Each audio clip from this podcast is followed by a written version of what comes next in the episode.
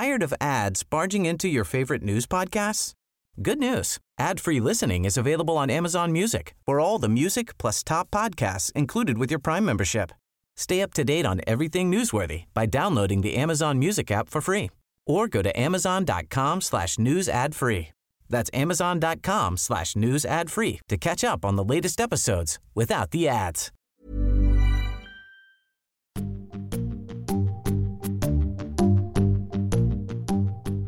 Välkomna till ett nytt avsnitt av podcasten Cyril och Stig i Otak med Samtiden. Podcasten produceras av Storhull. Dagens tema är den samtida svenska konstscenen. Och mycket handlar kring konstnären Carl Michael Lundberg som under januari och februari hade en bejublad utställning retrospektiv hos Konstakademin. Bland annat hyllades den av Stig i Expressen.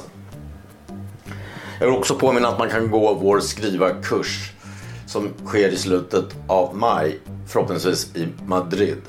Maila då cyrilochstig at gmail punkt com.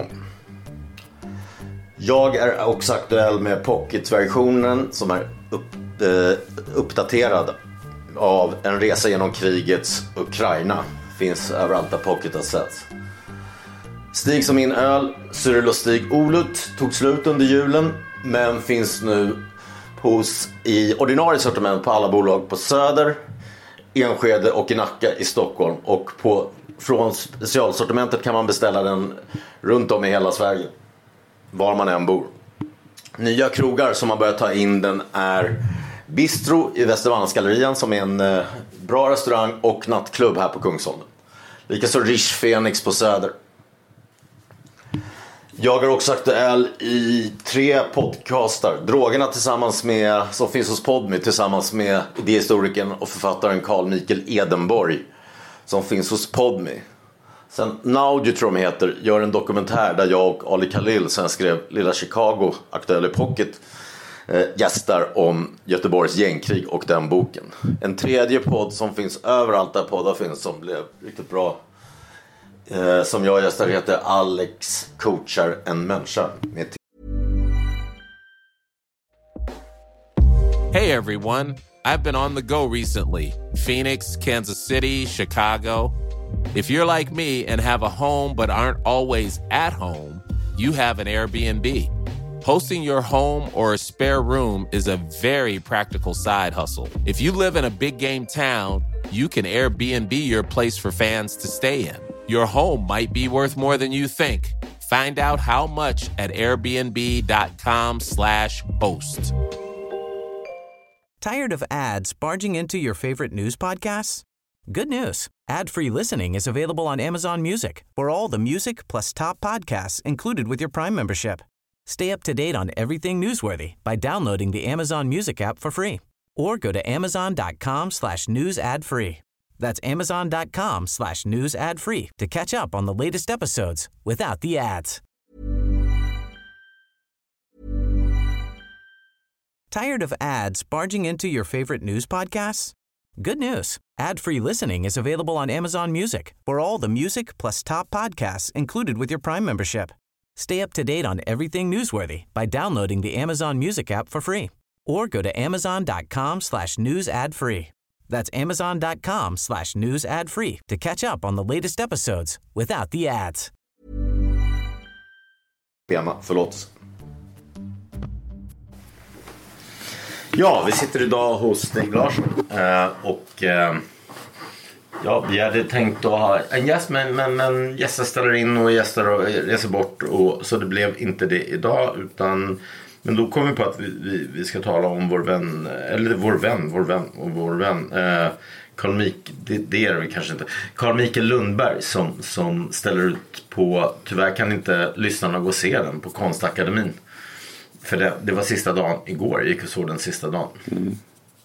Nej, men alltså, du recenserar den ja, jag och jag skrev till dig, jag blev så glad att du är tillbaka med konstkritik. Ja, nej, men alltså jag, alltså, jag kände inte alls honom utan han skickade, nu har jag fått förklaringen. Han måste ha hört vår podd och sen skickar han både, både bilder på till, till mig va? Och till dig. För jag här, fick bilder någon gång, i, det här var ju sista augusti tror jag. Så jag fick det första gången. Och sen så tyckte jag att bilderna blev bättre och bättre.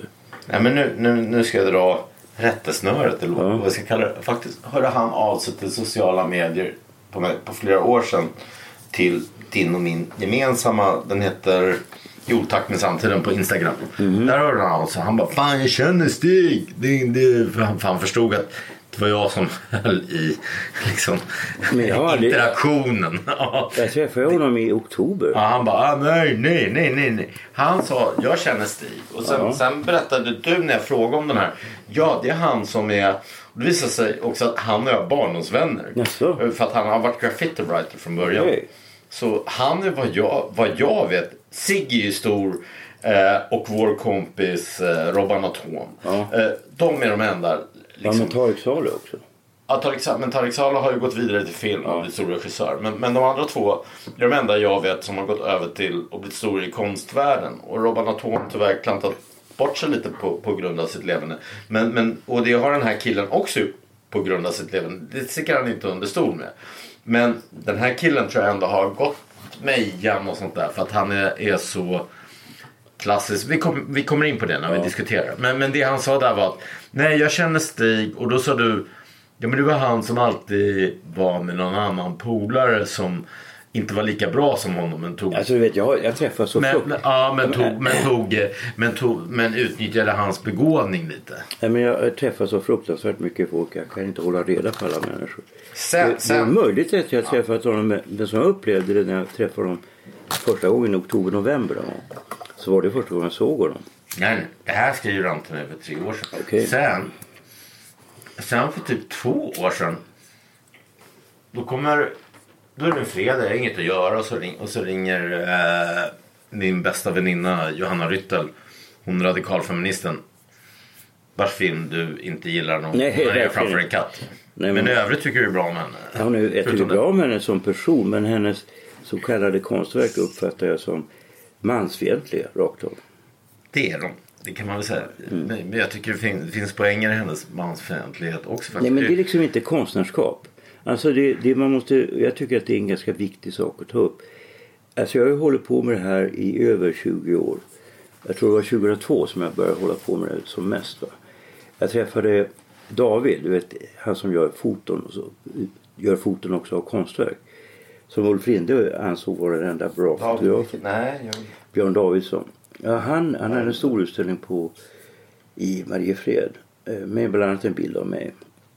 Och han t- skulle träffa mig för att jag skulle signera någon tavla där som jag var med på på något sätt. Eh, och vi sågs här på, på Lilla Essingen. Och jag hade precis tidigare, jag gick ur någon gång i slutet av nittonhundranittiotalet. Ur Bonnier-stipendierna, för jag tyckte det var av andra skäl. Det var på grund av att jag hade, tyckte det var taskigt att jag inte fick pengar. Det tar ju så mycket tid, det tog två månaders arbete. Jag fick inga, bara några middagar. Men han berättade att han hade gått ur för att han upplevde att det var så många konstnärer som han tyckte var fake, som de gav stipendier till. Mm. Och då för, alltså, jag är ju inte alls någon verbal person. Då tänkte jag, alltså jag är ju verbal i alla fall, måste jag säga. Att jag skulle försöka beskriva den här situationen som vi befann oss i precis i början av tjugohundratalet.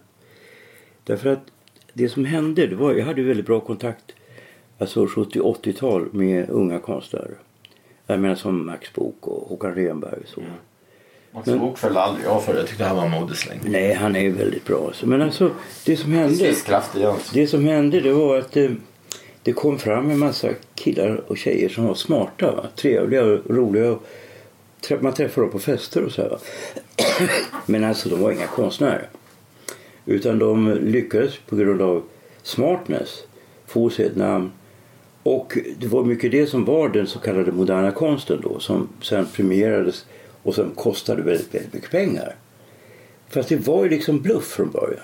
Jag håller med om det. Men sen, sen här, jag vill börja med, jag hade tagit Johanna försvar även om hon inte varit min kompis. Och... och eh, man kan läsa en bra intervju jag gjorde.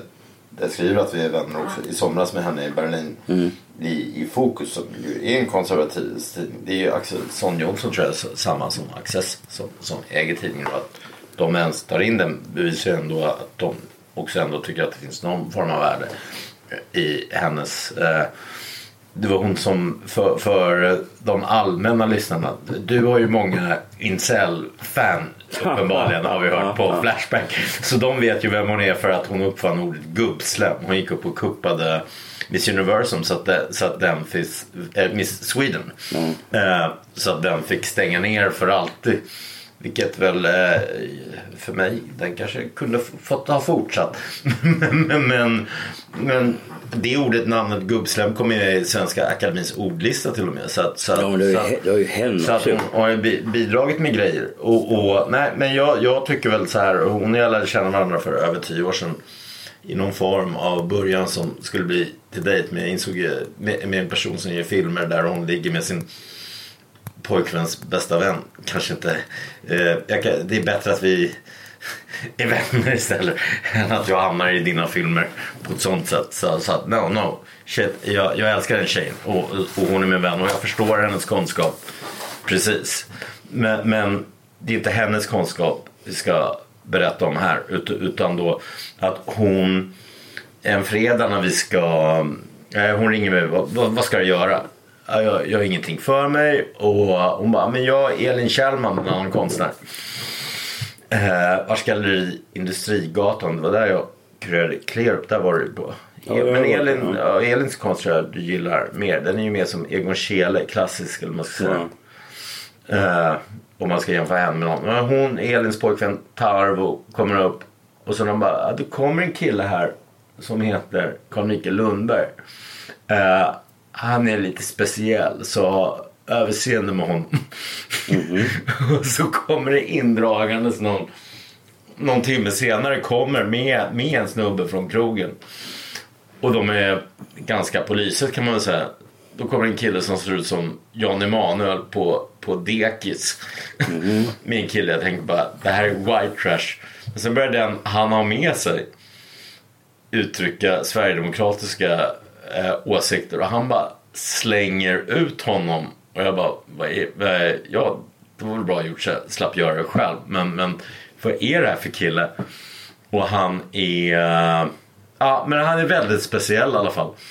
Och sen ringer han mig, jag vet inte, no- några månader senare och, och ber mig komma och kolla på konst på en båt där han bor, och, och jag kollar och då målar han samtidigt av mig och eh, den målningen erbjuder han sen mig själv att köpa, och en, en, en målning på en, på en japansk eh, eh, självmordskniv. Mm-hmm. Det kan ha berott på att, jag, att jag, jag, jag vet att jag har sagt det till folk ibland, att om jag ägde mycket pengar så, så vill jag samla på sådana här harakirisvärd som är just för just självmord.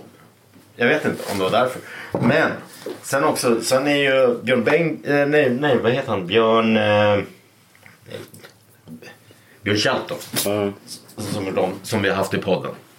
Han är hemma hos mig på, på någon efterfest. Jag kommer ihåg att han tittade på den här målningen. Han bara, okej, okay, den bilden på dig är bra, men det här är ju skitbra.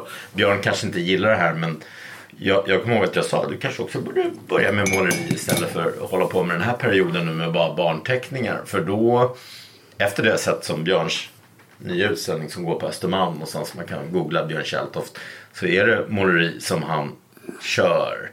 Men inte kanske, men Björn har lite mer utstuderat sätt än en en Carl Michael, för det är mer naturbarn. Då ska man säga, då ska man säga alltså jag tycker ju att det speciella med Carl Michael Lundberg, det är ju att han har en, alltså på samma sätt som vissa tidigare konstnärer, jag, menar, jag tänker faktiskt i första hand på en vän till mig, nämligen Allan Kullberg, har ett naturligt sätt att göra saker som, som är helt enkelt, även ur en traditionell syn, alltså väldigt bra konst då. Jag ska säga till lyssnarna att du sitter framför en tavla av Erland Kullberg, som är också en outsider eller särlingskonstnär. Ja, men alltså jag kände ju honom slutet av sjuttiotalet, början av åttiotalet, därför att eh, genom Anders Olsson som kände honom. Vi presenterades någon sjuttioåtta sjuttionio, va? Och han, det hände att han kom hem till mig. Jag bodde sedan i en, en villa i Gamla Enskede tillsammans med två kompisar. Och han fick sova där.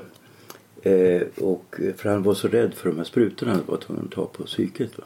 Han mådde dåligt av de här sprutorna, men alltså, man inte... Han är också bror till psykologen, ja. psykoanalytikern alltså, det, det är väldigt dramatiskt. Han är alltså brorsan med, med alltså, eh, Staffan Kullberg som var eh, chef för Riksutställningar eller något sånt där. Mm. Och Johan Kullberg som var psykolog och väldigt berömd, som var expert på konstnärers förhållande till schizofreni och så. Sen var väl också sedan, den... Vänta nu, vänta nu. Sedan så fanns det någon... Det fanns en fjärde, det fanns en fjärde bror. Eh, och sen en syster. Jo, en fjärde bror var gynekolog. Och en, eh, den femte var... var, var alltså, det var som, om, tror du det var med, mest män som blev det? Nej, men alltså, ja, han, var, han var man. Och, och syrran, det fanns en, en femte barn, en syrra. Hon var gift med en pilot. Så man kan tänka sig om man skulle hitta på ett sånt scenario för tv. Alltså en som är chef för Riksutställningar, en som är berömd psykolog, en som är gynekolog och en som är konstnär. Och så en syster som är ihop med en pilot. Alltså man skulle ju få nej på det. Och sen det den som lyfte fram den, kom du ihåg den där kvinnan jag var ihop med för, för um, sju år sedan? Du brukade få medlanden, vi bråkade med varandra. Mm. Folk. Ja, just det, det var just väl det. Den så det var väl han var väl kom, hennes, hennes släkting var, var väl Douglas Foyker. Ja, var, var den som lyfte fram Kullberg, var det inte så? Ja, det var inte bara han, men alltså Kullberg, han var ju inte stor när jag lärde känna honom. Och sedan han, han bodde ju då på ett, ett hem utanför Enköping. Mm. Och han bodde på allmän sal och han hade då en en, ett, en ateljé på området, va. Mm. Och han slog ju igenom redan på tidigt femtiotal. Och sen var han helt borta i väldigt många år fram till ungefär sjuttionio. När han plötsligt blev uppmärksammad och väldigt uppmärksammad. Och följde med kungen och Silvia till U S A på den här Sweden U S A-turnén. Och hamnade hemma hos Rockefeller. På middag med Andy Warhol. Och han går fram då till... Han går fram, alltså, ja, på middag med Andy Warhol när jag var tio. Ja, men alltså här är ju... Ska jag reta våra dina incel här? Ja, men alltså du, du får tänka dig att det här... Alltså ett lyft som inte som egentligen är helt osannolikt. Att vara på allmän sal utanför Enköping och hamna hos Rockefeller. Och han hade ju ingen som helst känsla för borgerlig etikett. Mm. Så han gick fram under middagen och kramade om Andy Warhol och sa på svenska, jag gillar dig Andy. Men, han, men jag har faktiskt mött honom en gång med Stefan Jan när jag, vi höll på med vår bok. Mm. På K B. Vi skulle in, han gick ut. Det var inget så här omfamnande där. Det var bara en, men visst han såklart inte men, men det var bara en så här mors med, med huvudet till, till, till Stefan. Och, liksom, och Stefan sa till mig, du vet vem det där var. Det, det, det, det var Kullberg. Ja, han, han, är, han var ju en, en fanta- han är död nu, va? Men han var en fantastisk konstnär som hade den här, kan man säga, kompetensen att göra måleri. Ja. Alltså, du ser kompetensen hos en Åke Göransson. Ja. Eller ta Ragnar Sandberg eller så. Du kan ta Peter, Peter Dahl. Mm. Eh, och det är ju, det är ju Peter typ Dahl var av... mammas lärare förresten på mig. Ja, han, han var ju en väldigt bra konstnär. Och, och man kan säga i dagens läge så har det ju blivit så att de här som inte håller på med måleri eller med konst i någon sorts allmän mening, va? Mm. Utan som håller på med det vi kan kalla för konstig konst. Mm. Alltså in, installationer eh, och, och sånt, va? Man kan också kalla det kejsarens nya kläder. Alltså inte bara. Det finns, inte alltid, nej. nej smartness. Det, alltså det finns ju enstaka konstnärer som har arbetat med just det vi kan kalla för... Eh, alltså som i, i traditionen av Gilbert and George som de gjorde på sextiotalet. Jag tänker framförallt på Åsa Eliasson. Och jag tänker också på det norska. Det var en duo som kallas för Mor och Jerry. Mm. Och jag var med på dem när de gjorde en del eh, upptåg. Jag trodde jag skulle ogilla det, men jag tyckte de var väldigt charmiga och att det var intressant på något sätt, va? Men grejen är som, som, som, som jag har sagt, jag tror Johanna Kelis till exempel har varit inne som kan mycket om konst, har skrivit, gjorde sitt sommartal bra om konst på, på, på Sveriges Radio, att, att han har sagt samma sak som jag har sagt, att så jävla mycket har inte hänt inom installation sen Marcel Duchamp ställde ut en toalett. Där är Björn Kjelltoft rolig. Han pissade ju i, i Duchamps toalett på Moderna. Så han är ju lite anfått. Alltså, alltså, alla... Så gjorde för övrigt omslaget till min då Allt går i bitar. Ja, men alltså, man kan säga så här. Problemet med, med konsten som jag ändå intresserat mig för så här, gick på högstadiet. Mm. Alltså nu talar vi sent sextiotal. Ja. Så det här är ju inte någonting nytt från, från min sida. Eller min, och jag har jag också. Alltså jag har ju mm. hållit på med det här så pass länge och jag är liksom ingen novisa. Mm. Och jag kan säga att det fanns alldeles i början, i slutet av sextiotalet fanns det tre, fyra stycken konceptkonstnärer som jag tyckte var bra. Va? Mm. Bland annat Lorentz Wiener. Men alltså... Vad tyckte du om han som Claes Östergren skrev om? Vem var det?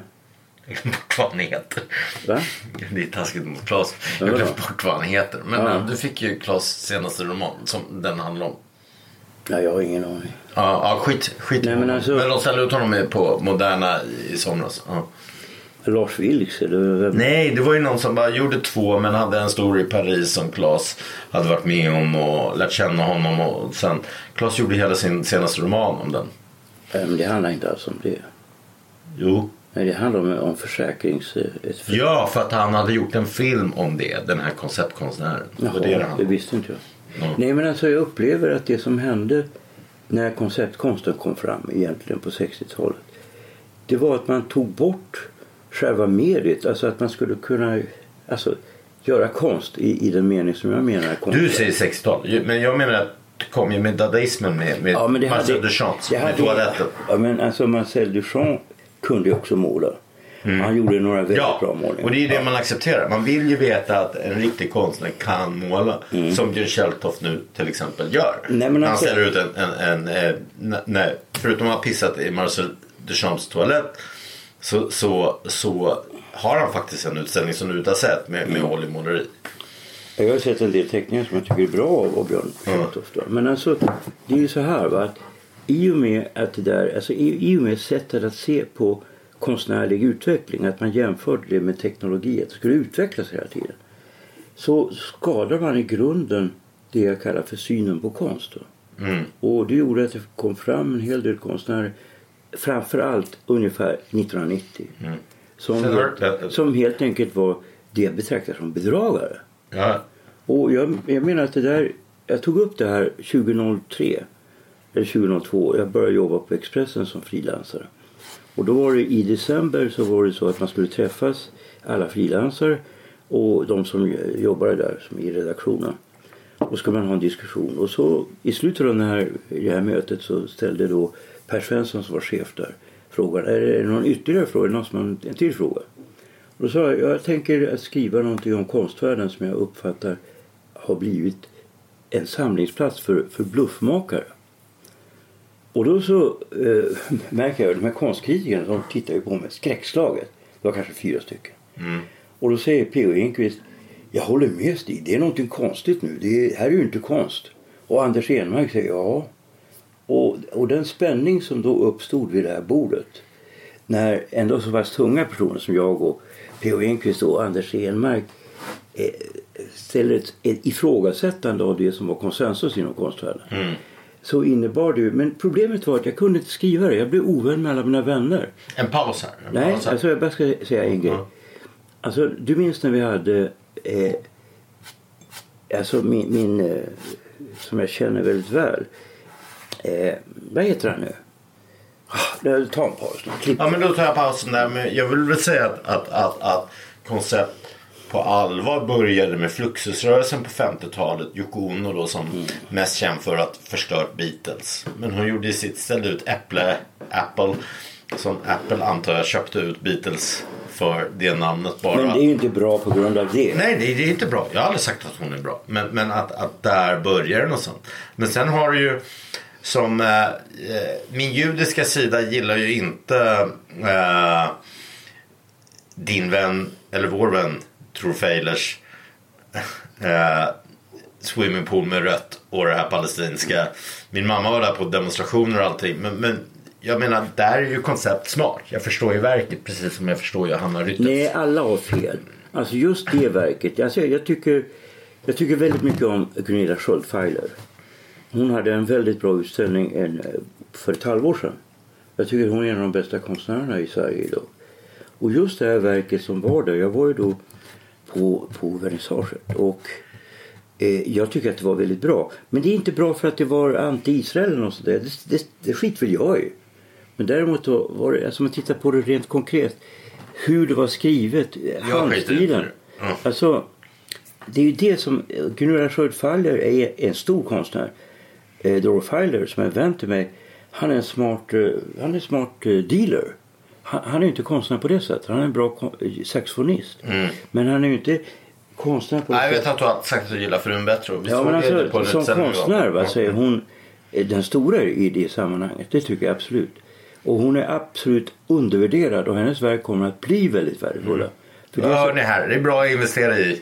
Vad heter hon? Gudrun? Gunilla Sköld Feiler. Nej men alltså de som är bra konstnärer, de blir till slut uppmärksammade även om det är långt efter deras död. Ja, ja men kvalitet. Jag kommer ihåg eh, Lou Reed har ju som en sport av att förnedra journalister. Men jag kommer ihåg att jag var tvungen, jag tyckte det var kul, jag låter dem förnedra mig, låter dem förnedra mig. Men sen bara, men jag ska ge honom så mycket kärlek så att han på något sätt måste låta sig skärmas. Mm. Och det gjorde jag. Bland annat sa jag så här med Velvet Underground, fucking look.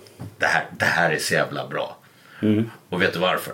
Det som Ezra Pound säger, fan det är pretentiöst. Det som Ezra Pound säger, art is art that stays new. Mm. Och Reed bara, det var du som sa det. Ja, Velvet Underground var ju väldigt bra. Och jag hörde faktiskt Nico när han var i Stockholm. Kan det ha varit sjuttioåtta eller sjuttiosju? Ja, jag hörde fan, jag är så jävla avsjuk på det. Ja. Du såg troligen inte television också. Ja, i New Tom York. Lern har dött här senast. Ja, just det, men jag såg te- television. Otrevligaste musiken jag intervjuat. Ja, men det var i New York nittonhundraåttiotvå. Eh, och sen så såg jag ju också... Alltså, jag var så lustig, jag håller inte ens på med musik, men jag har en sån tur att jag råkar vara där när de, när de spelar, va? Ja. Jag var ju också på Sex Pistols andra konsert i Sverige, va? Och på... Ebba Gröns första ja. Och Imperiets sista. Ja, alltså jag var ju då, gjorde den filmen med dem januari sjuttioåtta när de hade tre låtar på sin repertoar. Sen råkade jag vara på eh, det som kallas för Zanzibar, alltså nittonhundraåttioåtta när de förenades med Imperiet, va? Och de hade en konsert där som... Vilka förenades? Alltså Ebba Grön och Imperiet. Ebba Grön gick ju upp i Imperiet, va? Men inte med... Ja, men det var början, men gjorde ja. De det på sista spelningen också? Alltså de hade... Ja, då kom Fjodor och Gurra upp och spelade. Nej, men alltså inte Fjodor, men det var en, en konsert som sen har blivit legendarisk som, som var på... på... Ritz där? Ja, på Ritz. Mm. Det kallas för Zanzibar, torsdagar, mm. va? Mm. Och det var helt oannonserat och jag råkade vara där. Och det var en av de bästa konserter jag hört i mitt liv. Du bara gick förbi där på fylla. Ja, det var fylla. Jag brukar aldrig vara full. Men, men alltså, eh, det är lite tur. Nej, det, är, det är lite tur. Och jag var ju också faktiskt på Arne Bruns absolut första framträdare i Molde. Och jag träffade då han som var gift med en prinsessa. Mm. Som jag aldrig lyckades. Så jag försökte ju med, med Victoria. Men det gick inte så bra. Kan man säga att Victoria och jag, min, min dotters mamma var ju, hennes lilla syster vänner var bästa ja, men alltså, vänner med Victoria. Så, så, så kronprinsessan vet i alla fall om jag är. Ja men alltså Ari Ben, måste jag säga, han lyckades det, jag inte lyckades. Så jag tänkte, vet, om, jag går ut, om jag går ut med Ari Ben så kommer det säkert att hända någonting. För han har sån jävla tur. Och vi kommer in på en jazzklubb och det är kanske femton tjugo. För, för lyssnaren ska vi säga att Ari Ben är norska författaren som begick självmord och var ihop med norska kronprinsessan. Nej, inte kronprinsessan. Nej. Prinsessa. Prinsessan, ja. Nej, men alltså, vi kommer in på en jazzklubb då. Som skrev väl faktiskt jävligt bra. Jag har inte läst honom, men jag har bara hört. Han är helt okej. Okay, alltså, alltså okej, okay, novell. Det var väl novell mm, novell, novell ja. Ja, men han gjorde det bra. Ja, det var helt okej. Okay. Men alltså, trevlig kille. Och vi går in på den här jazzklubben och så är det en kvinna som uppträder och så säger hon: min dotter vill gärna synga, är det okej med er? Eh, hon var ju då femton år och hade aldrig uppträtt då. Och så spelar hon den här Headphone Silence.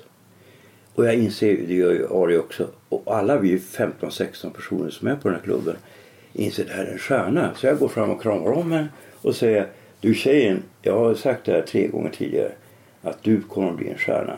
Och det är liksom inget snack om. Jag gjorde nog faktiskt en av de första recensionerna. Ja, på, på men då så, då så fick jag hennes första egenpressade eh, C D heter det väl. Men alltså, eh, det är ju ren tur att det har varit så. Men jag brukar haja om det är bra eller dåligt då. Även om det är musik som inte jag är intresserad av. Okej, okay, men nu går vi tillbaka till det vi skulle prata om, Carl Michael Lundberg. Uh, uh, jag... jag... Du, jag läste din recension, jag blev glad. Eh, för övrigt vet du inte, han har gjort en målning på dig och en av Horace.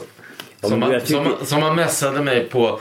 Ja, men jag visade den på, på dig. Ja. Jag tyckte inte de var lika bra. Och du sa så här: köper du den, är du bizarr, vad fan ska du sitta med en målning på mig på väggen? Ja, sa du till mig, för jag var nära att köpa, men nu har jag hört så här, för jag bara när han börjar stiga i pris, då kommer min judisk ekonomiska sida, jag bara, kan jag köpa de här på Stig och Horras också? De, bara, de är redan sålda till en norrländsk samlare. Ja, nej, men så, alltså, just målningen av, av mig och av Horras är väl kanske inte det bästa han har gjort. Men han har gjort fantastiska målningar. Den på mig ska faktiskt eh, in på, jag håller på med en ny diktsamling och fick ja, feeling. Ja, ja. Det kommer i höst. Ja, du är den mest självbelåtna jävel jag känner.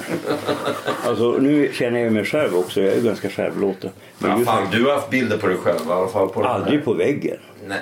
Nej, inte på väggen. Nej. Jag har inte sagt att jag ska uh, hänga upp den. Ja, men var ska du hänga den någonstans? Jag vet inte, jag kanske ger till mamma, jag vet inte. Eller min syster. Du har rätt. Det tänker inte om. Men, Man kan men inte du tyckte det var självbelåtet att jag skulle ha bilderna på dig, äga dem på dig och Horace också. Som ja, det är, det är lite kinky helt enkelt. Ja, okej. Okay. Uh, ja, ja, men det var ju tur norska samman tog över. Ja. Men du, det jag beskrev honom för dig tror jag, men då kunde du redan om det var, det var ju att jag, jag, jag, jag vill beskriva honom som en blandning mellan Bror Hjort möter eh, Ola Billgren, alltså den bra Billgren, inte, vi snackar inte den här kändis Ernst Billgren, Ola Billgren, den bra Billgren, mm. farsans polare, som eh, hans mot slutet expressionistiska stil som jag tycker är den mest intressanta, men går på, det kan man väl också säga till folk som köper konst, den ni ska köpa, det är fan den bästa. Ja, Ola, Ola Billgren är ju en fantastisk konstnär. Vi kände ju varandra väldigt tidigt, redan åttioett eller något sånt där. Ah, okay. Och jag kände ju, det var ju väldigt, det var så hemskt med Ola för att han var ju väldigt fattig. Och det låter ju konstigt, hans målningar är ju fruktansvärt dyra idag. Uh-huh. Men det var ju så att det kostade rätt mycket att, ja, ha, en litografi, att, att ha en, en ateljé som han hade. Och sen kostade färgen också mycket pengar. Och han sålde, hans, hans tavlor sålde inte för så mycket då. Och du får tänka dig att en målning av honom tog ju ändå... Alltså han kunde göra tre målningar på ett år, två målningar kanske. Mm. För det tog lång tid att göra. Så han tjänade inte så jävla mycket första gången. Han berättade för mig nittonhundraåttiofem. Då sa han... Nej, inte åttiofem. nittonhundra... Vad kan det ha varit? nittonhundranittioett eller något sånt där. Mm. Då sa han att han... För första gången hade han så mycket pengar att han kunde resa utomlands och så. Mm. För han hade tidigare varit ganska fattig. Va? Vilket är helt bizarrt. Mm. Och jag menar att den typen av konstnärer som... Man kan ta John E. Franzén, man kan ta Ola Billgren. Alltså konstnärer som verkligen kan måla. Va? Mm. De... Eh, alltså John E. Franzén kanske tjänar lite pengar ändå på slutet. Men det är ju de målningarna som kommer att ge... Alltså miljonbelopp på mm. sikt. Va? Mm. Och de har blivit utkonkurrerade av en massa idioter. Mm. Som i och för sig är trevliga och så här, va. Men som inte är egentliga konstnärer. Jag kommer ihåg den där expressionistiska. Det var en liten. Den var nästan så här miniatyr som Carl Michaels. Eh, ett hus som brann. Den gick då för tjugotvå år sedan. När jag precis hade blivit ihop med en ex, med min exfru. För femtio tusen. Och jag försökte bara. Snälla köp där. Snälla köp där. Det här kommer bli värt. Men hon var. Nej, nej, nej. Cyril, det är bara att slösa pengar. Hela tiden. Så hon köpte den inte, men idag tror jag att den kan gå på sådana belopp. Nej, men alltså, det, men den, det är där jag menar den expressionistiska. Det var ett hus som brann och den var, mm. var rött och gult. Det var så jävla vackert tavla. Alltså. Mm. Nej, men alltså det jag skulle vilja säga det är att jag upplever att det som har hänt med konstvärlden är ungefär det här. Att i och med de som är, alltså efter Ulf Rindö och så när han gick bort. Den här nya generationen av konstkritiker. Jag tycker att en tjej som heter Susanna Slör. Som skriver om, om Carl Michael Lundberg. Hon skriver också om Sten Eklund. Hon är faktiskt bra. Ja. Alltså hon kan. Eh, hon jobbar på något sätt på, på Konstakademin. Men henne ska man ge cred till. Hon kan det där med konst. Du, du, måste, du måste övertyga de här Victor Malm och de där, de där jäpparna på Expressen och få skriva konst. Alltså jag var ju på väg. Jag gjorde ju själv lite konstkritik för Expressen, eller för Svenska Dagbladet när jag jobbade där från New York. Det var enda jag fick. Men sen, jag vet inte, har du jobbat, du har jobbat på Expressen eller D N? Vilken redaktion har du varit fast på? Alltså jag har alltid varit, vad heter det, frilansande. Ja, för jag kommer ihåg, ja, men jag var ju också frilansare, men man är ju fast frilansare. För jag kommer ihåg det som hände då när jag började skriva. Och jag, jag tycker ju att jag, det låter ju självgott, men, men att jag skrev för bra. Det var att alla de här gamla konstkritikerna utom Carl Johan Malmberg, han berömde mig, han var mm. den, men han hade sån hög status så han, hade, han satt i en position att kunna berömma mig. De andra blev ju, vad fan tar ni in ett popsnöre och skriva om konst? Så det var ju bara att åka ut, de fattade inte liksom min bakgrund i, i konst. Nej, men det, där, det, där, det, där är ju någonting som har, det där är någonting som har skett, jag skulle säga från från sextionio till sjuttio. Så jag blev förbjuden att skriva om ja. konst. Nej, men det som hände sextionio till sjuttio ungefär när, när vänstern verkligen tog över konstscenen, då la ju Konstrevy ner, det var sommaren nittonhundrasjuttio. Och det som hände, det var att Sverige blev helt isolerat från omvärlden. Det fanns ingen som skrev någonting om den internationella konsten, förutom ett nummer av Paletten som var jättedåligt, som handlar om eh, koncept. Ja, Paletten, ja. Men alltså det, var, det kom ut kanske sjuttiosex eller något sådär, mm. sjuttiosju. I övrigt, det stod inte en, ens en... Det fanns ingen som skrev om det under nästan hela jävla sjuttiotalet. Va? Mm. Och, och det gjorde att de som kom fram och sen blev konstkritiker... Det finns ju ett undantag på Expressen, nämligen Peter Cornell. Peter Cornell har känsla för konst, absolut. Men de här andra... Jag skulle vilja säga att de är... De är liksom snabba att göra... De kan en del om konstteori och sånt som jag tycker inte har med konst att göra. Och jag tycker att, det, att den här devalveringen av konsten, bildkonsten, den slår också mot andra eh, verksamheter, till exempel litteratur, till exempel film. Alltså det, det, de som verkar, jag kan ingenting eller kan väldigt lite om musik, men jag upplever att, att när det gäller klassisk musik så har man haft en viss standard ändå. Mm. Fast det blir lite, du får utveckla vad du menar, det blir lite motsägelse när du säger devalvering av konst, konstteori. Ska man inte kunna jag tycker grunden? Inte, nej, men jag tycker konstteori är fullständigt värdelöst. Varför ska man behöva det till? Alltså bra konst ser ju människor som inte har några kunskaper om Cambridge och sånt. Ja, alltså, det var det du tror jag menar i din recension av Carl Michael, att, att man ser att den här killen kör ju från... Han kör sitt eget race, han skapar sin egen värld. Berätta din, hur du beskriver honom som konstnär. Nej, men alltså, man ser ju om... Alltså jag, jag kan jämföra det med när Max Mikael eh, Bok, Max Bok, kom fram eh, åttiotvå åttiotre någon gång. Eh, det var rätt svårt att säga varför det var så jävla bra, men det var bra. Och, och det där handlar mer om att du instinktivt känner på dig att det här är livsdugligt helt enkelt. Va? Och, och det, det är naturligtvis, det låter ju lite underligt och lite flummigt och så, men du kan inte göra egentligen en bättre definition av det. Mm. Alltså det blir bara falska ord. Mm. Vet du vad vi gör nu? Vi ringer upp Carl Michael, jag har sagt att han är lite berörd på, jag sa okay. att vi skulle... Men var har du mina cigaretter? Du fick ju fick en cigarett där. Där, ja. Uh, uh, se, uh, kolla vad fan har vi uh. Där, vi ringer upp honom och mm. kollar och, och så pratar vi lite med honom. Ring upp honom på högtalartelefon. Hur gör man då? Jag gör det här. Mm. Vi ser om han svarar.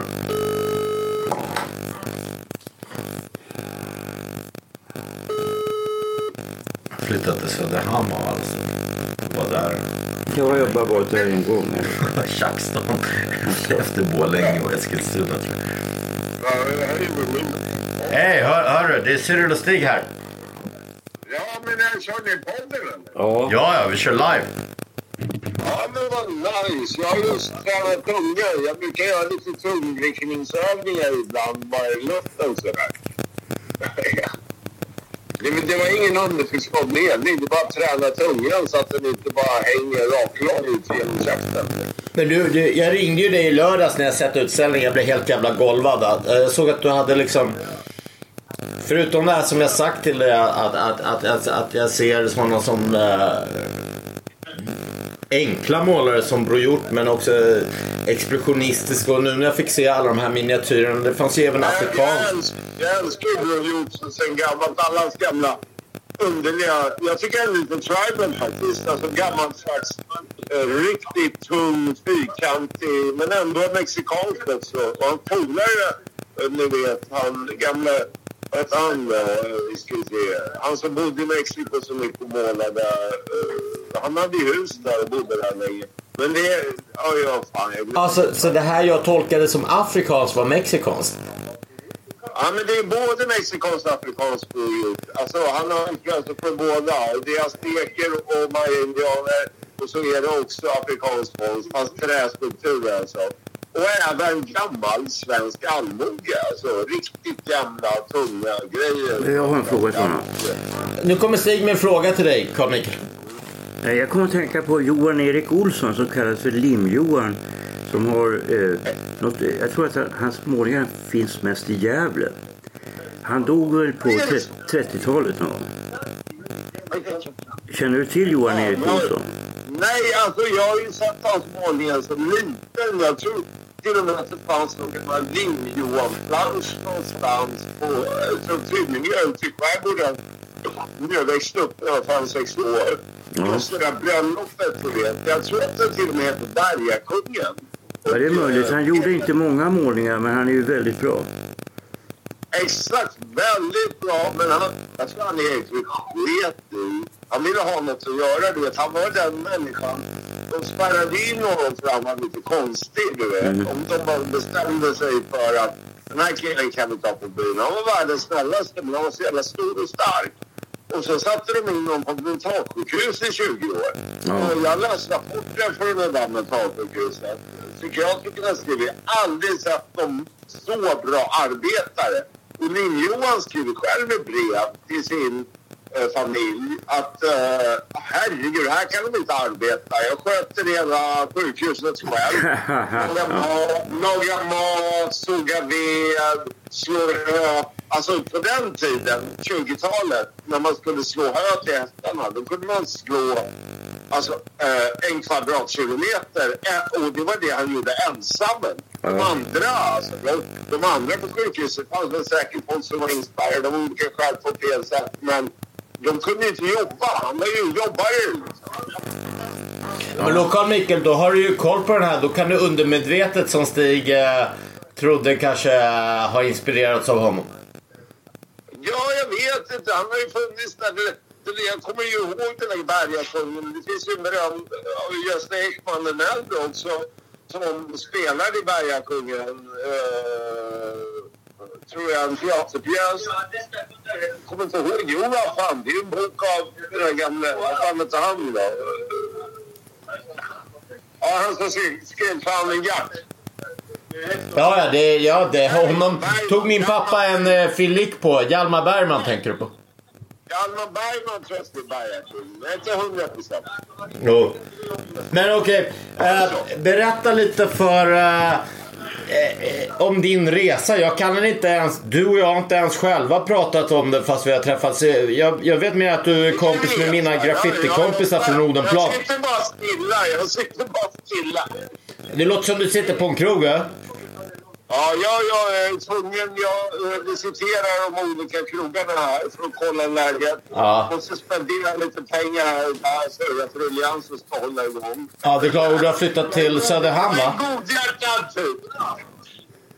Ja, Söderhamn, Söderhamn. Jag älskar Söderhamn. Vackra sitt där. Jag älskar att bo i havet, du vet. Jag är en gammal skärgårdskille. Jag ska skaffa en båt i sommar. En liten plastbåt med, ja, typ.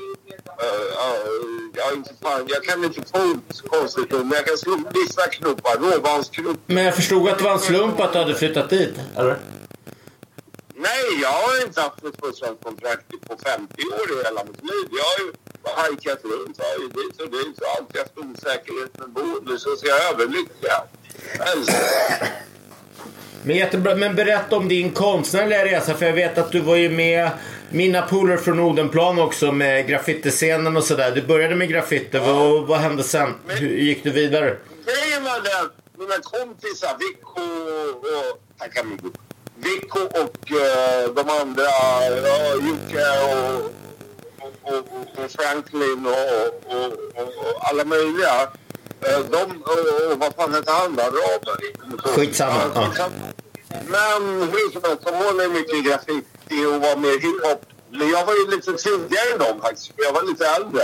Så jag, jag dansade breakdance på scenen i, alltså Igelboda skola som är förskolan till och med samskolan i Saltsjöbaden. Och det var Hela skolan tittade på mig. Jag kunde sitta breaks igenom, du vet. Och man lyssnade på Rocksteady Crew och, och Grandmaster Flash, Furious Five. Gick du, gick du fiskis eller är du överklassbarn som satt på baden? Jag rappade lite. Jag rappade lite. Det är så. New York, New York, big city of you. Every city, New York, they call this what it is.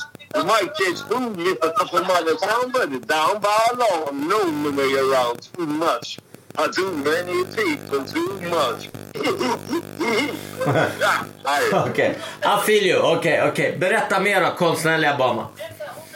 Nej, men konstnärligt så det är inte göra en sån ja, Hans Weigert som uh, Stig faktiskt skrev och som texten om mig och, och liksom, uh, Hans Weigert var väl svår att komma åt i början. Jag gillade ju den här rackaren.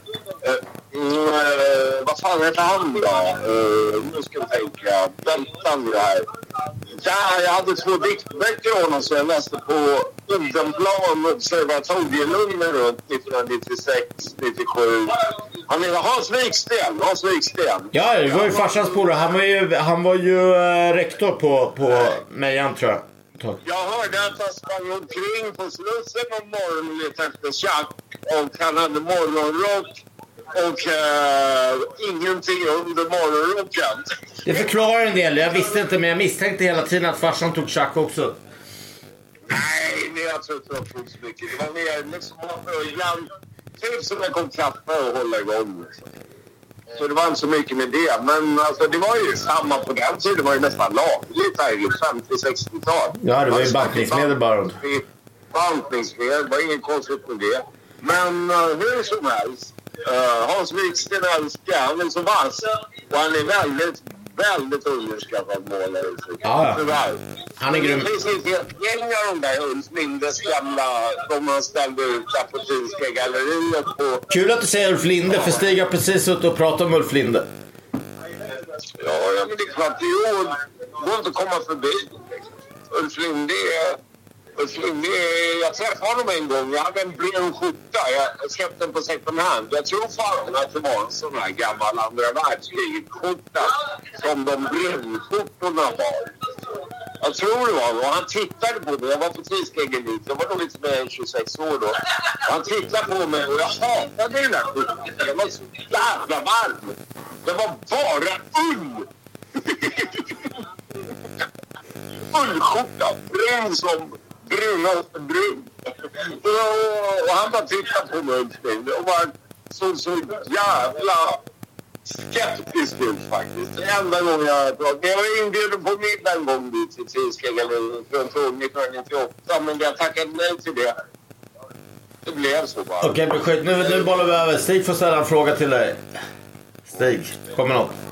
Ja, jag kan fråga hur, hur har det gått med försäljning och sådär? Nej, men jag har gått okej. Okay. Jag såltade tavlor. Jag har gjort med bärs i, och eh, mat och eh, husrum i några månader. Några månader. Inte, jag har inte varit så här att jag sålt hela utställningen.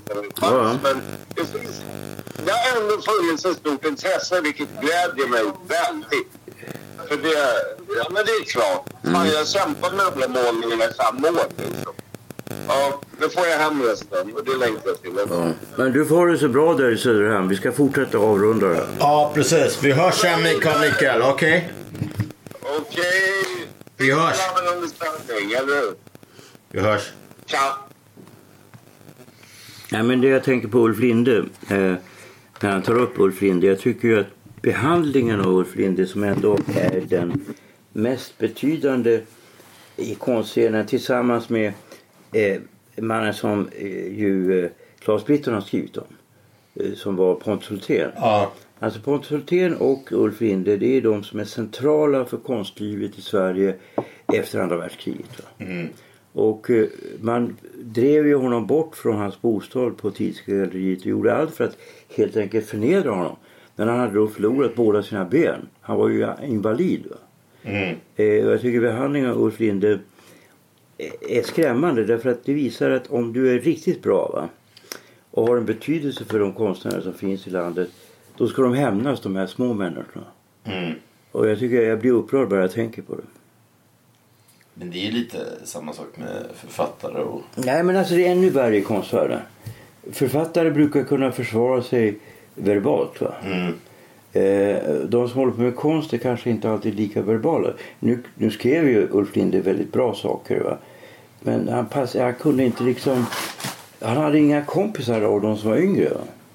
Han satt ändå akademin och sådär. Ja, men det var ju nästan till, till nackdel för honom. Mm. Alltså det gjorde att han blev ännu mer aggressivt bemött. Mm. Hade han inte suttit i akademin kanske han hade haft det bättre. Mm. Vi slutar det där. Ja. Okej, okay, okay. Vi slutar med att vill ni, ja vi kan ju köra en skrivarkurs kanske i slutet på maj i Madrid. Mejla Cyril och Stig. Ja, det vore trevligt att åka till Madrid. Jo, jo, men det är ett helt gäng. Det är ett killgäng i och för sig, så jag hoppas inte att det skrämmer iväg tjejer. Eller tvärtom kanske, att vi lockar till oss tjejer. Som vi, ja, det att vi ska köra där. Vi, vi kör sista när tjurfäktningarna går i sådana fall. Ja. I slutet av maj, om det går. Maila surgstig at gmail dot com. Min bok En resa från krigets Ukraina är ute som pocket. Så den kan ni köpa i varenda pocketshop och Akademibokhandeln om ni vill. Hej då. Det är inte gratis att göra podd och vi är beroende av varje bidrag. Swisha in ett bidrag på nummer ett två tre fem tre fem fyra åtta fem sju. Jag repeterar numret ett två tre fem tre fem fyra åtta fem sju.